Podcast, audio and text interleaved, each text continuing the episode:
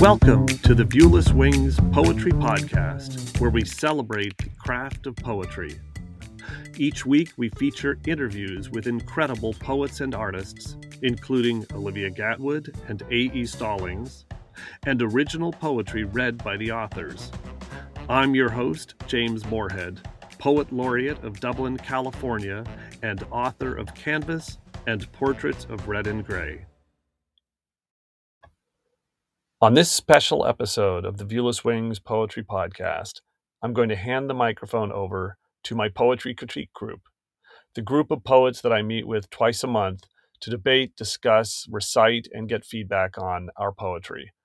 Workshopping, critique groups, and coaching are critical to consistently creating great poetry. You can create great poetry some of the time all by yourself, but to do it consistently, you really need the feedback from other poets. I hope you enjoy each of the poets you're about to meet. Hi, my name is Connie Hanstedt. I was raised in the Midwest and currently reside in Livermore, California. I have been a high school English teacher, copy editor, and CFO and co founder of a general contracting company, but nothing has been as significant or life changing as being a writer. My poems have appeared in numerous literary journals and anthologies. They explore the integral aspects of family, memory, loss, and redemption. My chapbook titled Treading Water will be published by Finishing Line Press in February 2022. She Writes Press published my memoir Don't Leave Yet How My Mother's Alzheimer's Opened My Heart in 2015. I'm also a member of the California Writers Club Tri Valley branch, where I lead a poetry critique group. Although we write in isolation, we meet and offer each other support, encouragement, and validation, which are key to becoming better writers. The poem I'm reading was inspired by the deep love I have for my brother, whose independent and oftentimes rebellious spirit caused rifts in our family. The poem is called Dear Jack Kerouac. Dear Jack Kerouac, how did you do it? Time after time, driving rustic highways from Times Square to Frisco, with stops in Denver to see Neil's woman, then aiming those worn out tires back toward the East Coast.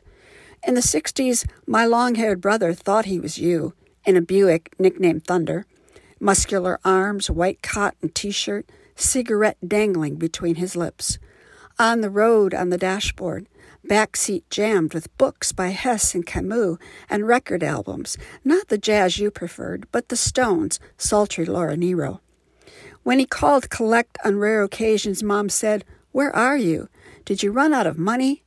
The same questions, Jack, your mother must have asked you, the golden boy of Lowell. And when you returned, she welcomed you, made stew and baked bread.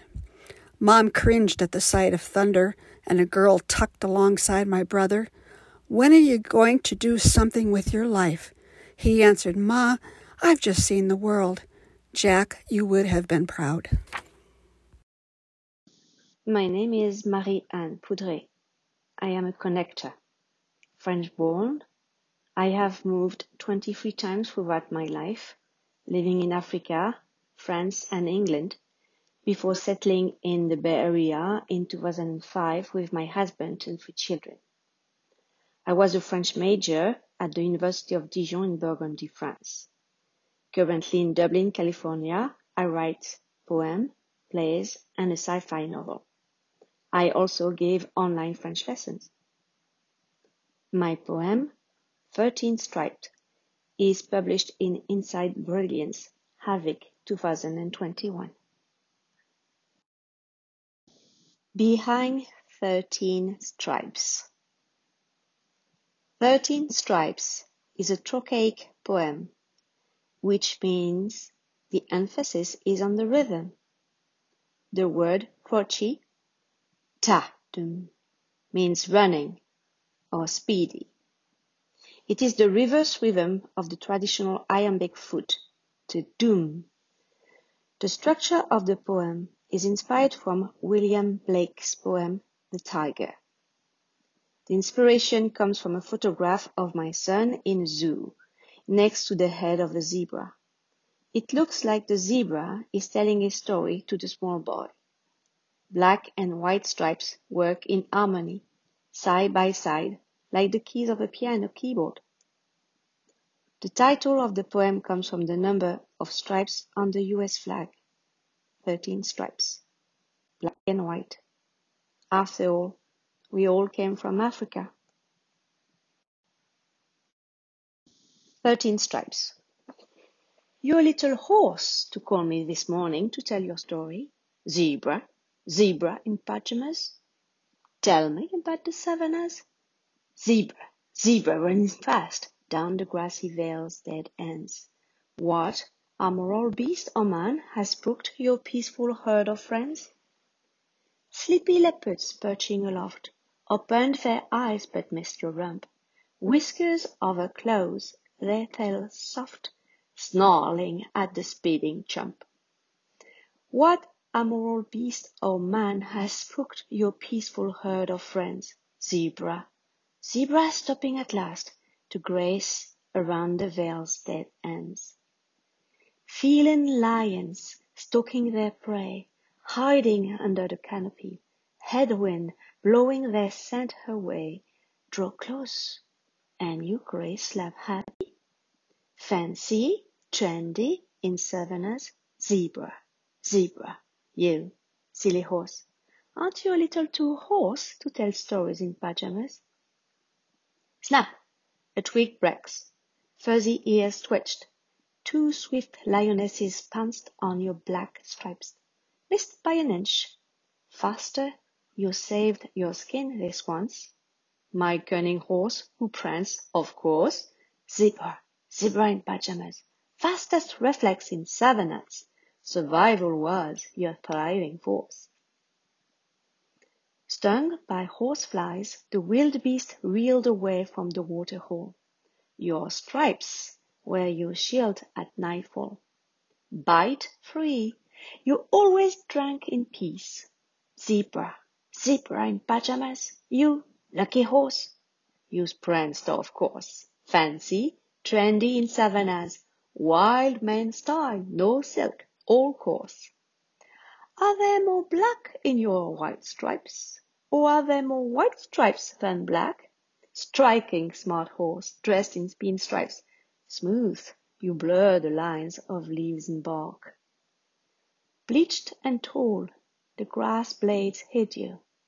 Jeeps and men with guns roamed near, stood still as their dangerous crew killed. The zebra disappeared. Zebra, zebra, you, lonely horse behind zoo bars, you cry, of course. Zebra, zebra, you miss the plains where warm winds brush black and white manes. Hi there, my name is Ryan McRee. I'm a writer, theater director, and dramaturg based in the Bay Area, and uh, sometimes I dabble in poetry. I've done a bit of teaching poetry analysis and performance here and there, as well as general text studies for plays and literature. Um, and I'm a TA at USC as well for uh, theater history and play studies.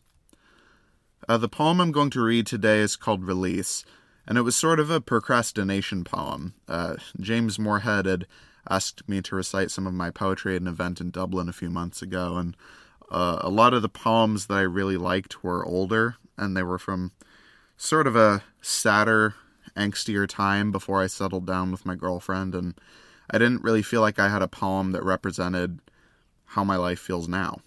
Um, I think this is a poem about sort of taking account of your life and your memories and your happiness and finding a private space for them and really saving them for your own enjoyment.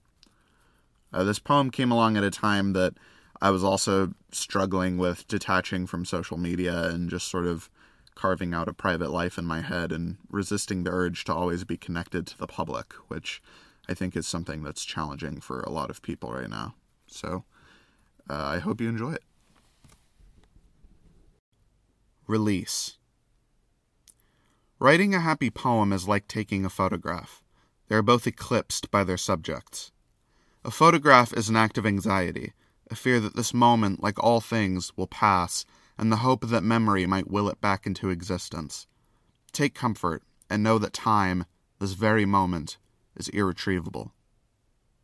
Happiness is not a beast to be stuffed and mounted on the wall, but a secret that, once known, vanishes. A spark of joy need not be spoken aloud. Let it burn like a wildfire and watch the wind blow it out.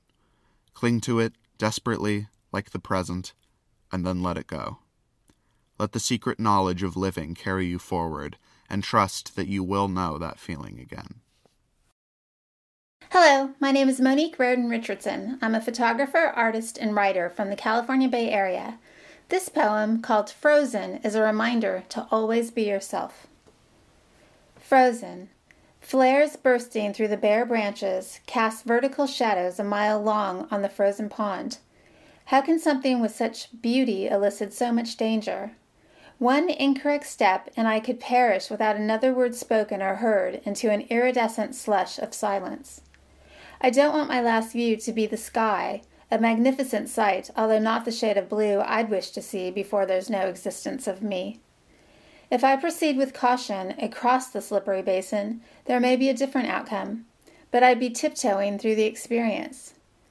So many moments I wished I hadn't been chilled by the fear of you fading away, numb by desire rising from my missing piece. Maybe if I were me, your heart would have melted into the warmth of my eyes and seen yourself as I did. Fingers forever entwined with mine, not released to a freedom undesired. Now I question everything. I write poetry because I want to record, not document what happened on a particular day, but describe what I felt on a particular day, especially with regard to how a relationship changed, strengthened, or weathered. I want to remember the nature of my connections to the people, animals, and things about, around me when all is said and done, though, I write poetry to escape reality, then read other people's poetry to escape reality. Each morning, I read at least one new poem. I hope to create a similar distraction for someone else, a chance to smile or nod, a break from the quotidian before getting on with their day.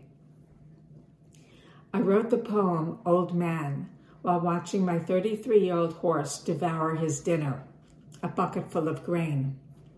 He cannot digest grass or hay any longer. I've had him since he was five, and we've grown together like an old couple. He and I know each other so well. Gentle moves by one are understood by the other. We've learned to deal with each other's moods, give the other space, lean against one another when we need it. I wanted to describe that what went into our relationship over the years to bring us to where we are today. Very comfortable in the other's presence, needing the other's friendship. I've been deafened since my 30s and have had to relearn to navigate social, professional, and family relationships. I've chronicled this process through my writings for a couple of anthologies, newsletters, and magazines. I'm a member of both the California Writers Club Tri Valley Writers Branch and the Society of Children's Book Writers and Illustrators. You can reach me through Twitter at my handle at Linda Drattell, at L I N D A D R A T T E L L. I also have a literary website, lindadrattell.com. I hope you come visit. Thank you. Old Man by Linda Drattell. White hairs pepper his sepia forehead below a thinned black mane. They cover the nether side of his throat like an old man's goatee. Light eyeshadow near dark eyes, still large and curious. A chalky accent along the lean muscle of his neck a patch here and there above his fetlocks, the side of one huck. War injuries, not age, the erectness of his posture suggests. The winter months are approaching. a time of year when he quickly loses heft. I monitor his eating closely, watch him slowly nibble his grain, prod him to eat more. His muzzle works methodically, slipping food past worn molars no longer capable of chewing. The farrier laughs when she comes to trim his hooves. Nothing to trim, she says. He shuffles like an old man. His hind legs cross as he rambles. I watch him head slowly to the far corner of the field, then double back at a happy gait. Not exactly a run, proud of his stride nonetheless. He has a thing for the mares. Neighs, expects them to respond. They glance at him for a second, go back to grazing. He makes an effort to rear up, tries to jump the fence separating him from them, though he'd been gelded ages ago. Perhaps he's forgotten. He has an agenda. Dirty old man, the barn manager calls him. I remember how we used to ride through the lush East Coast forests, sail through the air over fallen logs, pass between trees with barely enough space for his torso and my legs, eat mulberries from low hanging branches, avoid stinging nettle. Once we encountered a lone hiker with a monstrous backpack the color of algae. A fast lope brought to an abrupt stop. A surprised hello. Her warning about a copperhead poking his head out of the creek. I look at his frail legs and am reminded of the year he foundered. Coffin bone twisted in the hoof, padded high heeled horseshoes, special diet, minimal exercise. I remember the lightning complex fires, his evacuation, the helicopters, the pregnant cow escaping the stall next to his. I don't know how much longer I'll have him. Arthritis is rearing his, its own ugly head. Still, he shows off a feisty side usually kept well hidden. Some have suggested I need to let him go. The winter will be very hard. Loss is a part of life. He looks up from his bucket of grain, gazes at me with kind eyes. A bit rusty, but I've still got it in me, he says. Give me a second. He presses his muzzle against my cheek. A kiss. Old age is nothing, he reassures me. Hi, my name is Eun Soh. I was born and raised in South Korea and moved to English speaking countries. First the UK in 2003, then the USA in 2006. I majored in Korean literature, emphasis on modern poetry, and published some poetry in a few Korean literary journals. Now I've been studying English literature in Las Positas College in Livermore. I wrote my poem Salt Lick inspired by mountain goats whose fate evoked some irony in me. Salt Lick, I've been long loving you, rainy or dusty. Not dawdling at night, I go. You are there, magnetizing, giant, cavernous, like a temple. Since I could clamber next to my parents, I heard you are fatally lovable on volcanic dikes, spiral cliffs. Kneeling and clinging with my cleft hoofs, I chew on you and brood over you. The sun buzzes on fly wings. You don't know how you taste, nearby rocks falling. You are too loose to hold me tight, but my bones will shatter without you. My pink flecked tongue sings your maculated ditch. I don't mind falling off. You are fatally lovable, set there on my map. When later my blind eyes will lead me to you, I can see you dissolved in the dark.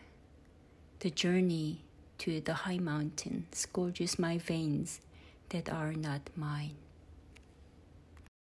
Hi, I'm Patricia J. Boyle, a writer from Livermore, California. I write mostly poetry and fiction, and this year Russian Hill Press published my young adult fantasy novel called Traitor in the Realm.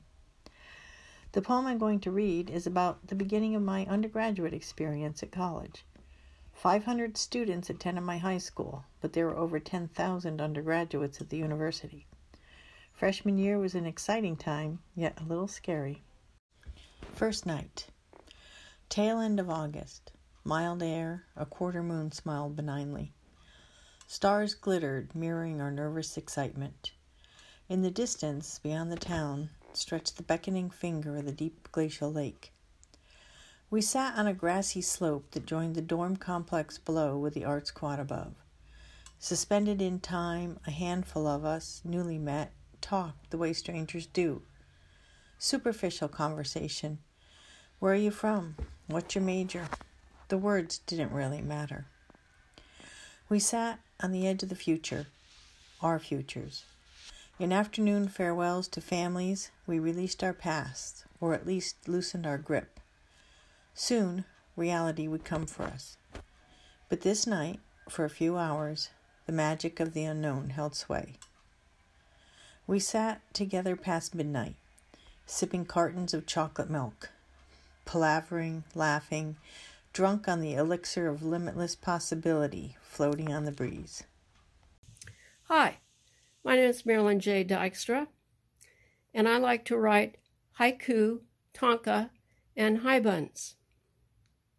I've been writing haiku for about nine years, and this fall I've been writing also uh, tankas and haibuns. They're Japanese forms that work pretty well in English. The haiku is a short poem of only three lines with five syllables, seven and five. They often refer to nature and to a season. Tankas are a short poem of five lines. The syllable count is five, seven, five, seven, seven, and they tend to be love poems. Here is a haiku that I wrote on uh, September 20th, 2021. A caravan of creatures with big bright eyes lumbers to harvest vineyards. Here's another haiku that I wrote on October 7th, 2021. Blonde tarantula seeks the lacy perfumed den of an older woman. And finally, here's a Tanka that I wrote on October 5th, 2021. My flashlight reveals outhouse walls covered with shadows on stilts, giant black spiders searching for love in the night. You might try it yourself. Uh, they're fairly easy to write, and children are especially good at writing haiku. In fact, they're probably better than us adults. Thank you and goodbye.